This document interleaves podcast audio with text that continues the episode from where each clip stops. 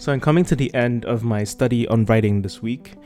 And for the last part of this little series, I wanted to step out of the commercial realm and explore how people write as an art form.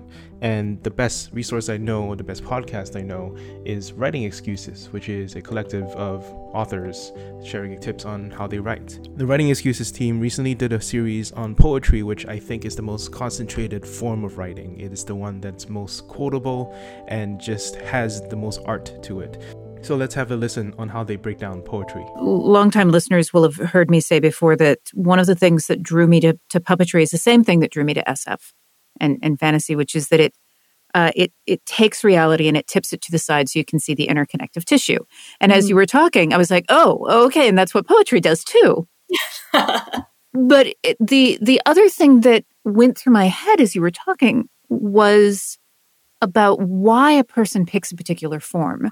And um, and there's this other idea that I often talk about, usually when I'm trying to explain to people what voice means. Mm. And within puppetry, we we have these three ideas. There's the aesthetic, the mechanical, and the personal. Mm. The aesthetic is, you know, what something looks like. The mechanical is literally like what kind of puppet are you using, and uh, and the personal is, you know, all of the idiosyncratic choices that you as a person make. Um, and the example that I use is if you hand the same puppet to two different puppeteers, it will look like a different character. But what's occurred to me as you were talking is that I can take that kind of model and think of it as kind of which thing is is the thing that drives you as a writer. The, the mm-hmm. story you were telling with Sophia that it was the language that pulled to her, and it's like, oh, that's that she is drawn to esthetic mm-hmm. and and whereas I am, you know, there are a lot of people who are drawn to uh, the, the the plot, the you know the the structural mechanics of a story, and then other people are drawn to the the, the kind of the the personal story, the personal narrative, the message, so to speak, that's within it, and that that kind of knowing which thing drives you as a writer also tells you where your defaults are and where your weaknesses are. Yes, I completely agree with that. That's so that's so helpful. yes. I, I, was like, oh, oh, that's that is part of why. Like uh, Pat Rothfuss talks about the fact that he needs to get the next word right before he can move on, and I'm always been like, what's the point of him polishing words if you're not going to use them? I'm going to cut it later. Use them if I they're not polished. well, yeah, and and this is exactly the, the that's thing. the that that's the dialogue. Yeah.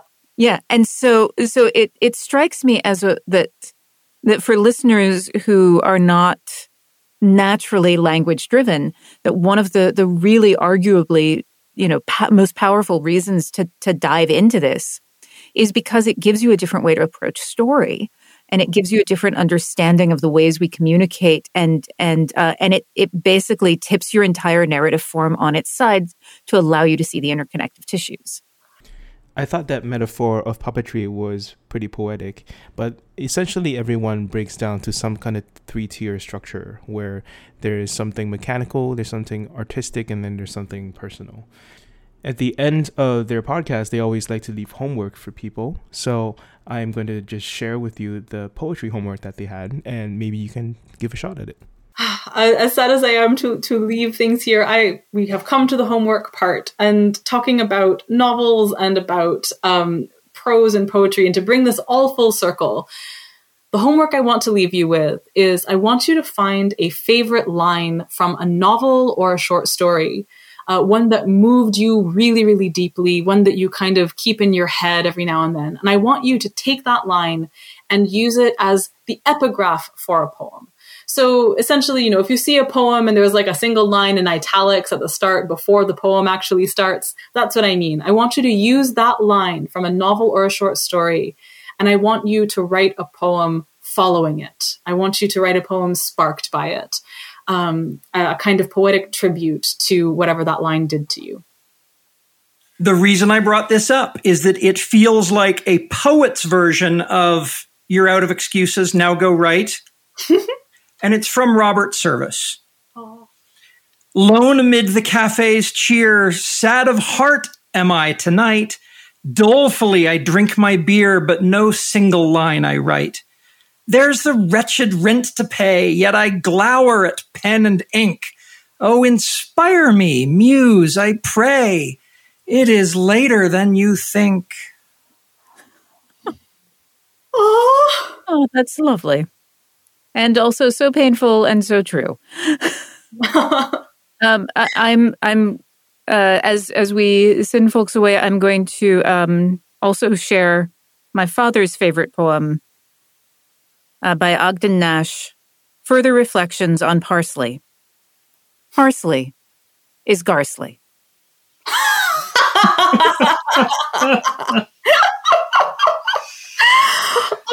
Dan, That do you want to share your poem favorite reminds me of the time that someone auditioned for our high school musical by singing minimum wage by they might be giants. The only words in the song are minimum wage. He just shouted it and left the room. It was great. Beautiful. Ugh. Dan, do you have a poem you want to share before we wrap? yes. I am going to uh, share a poem with you. This is one of my all-time favorites uh, by brian turner who uh, was a uh, medic in afghanistan and wrote a lot of poetry and then came home and uh, he was for a while the uh, poet laureate of the us and his most famous poet it, poem is called here bullet. If a body is what you want then here is bone and gristle and flesh. Here is the clavicle snapped wish. The aorta's opened valves the leap thought makes at the synaptic gap here is the adrenaline rush you crave, that inexorable flight, that insane puncture into heat and blood. And I dare you to finish what you've started. Because here, bullet, here is where I complete the word you bring hissing through the air. Here is where I moan the barrel's cold esophagus, triggering my tongue's explosives for the rifling I have inside of me. Each twist of the round spun deeper. Because here, bullet, Oof. here is where the world ends every time. Wow. Yeah. So, with all of that, my dear listeners, you are out of excuses. Now go write. To end this episode, I thought I would take them up on the homework. The favorite passage that I have, I don't have a sentence, I have a passage, is from Terry Pratchett in his book, The Thief of Time. And the whole book starts this way The first words that are read by the seekers of enlightenment in the secret, gong banging, yeti haunted valleys near the hub of the world are when they look into the life of Wen the eternally surprised. The first question they ask is, Why was he eternally surprised?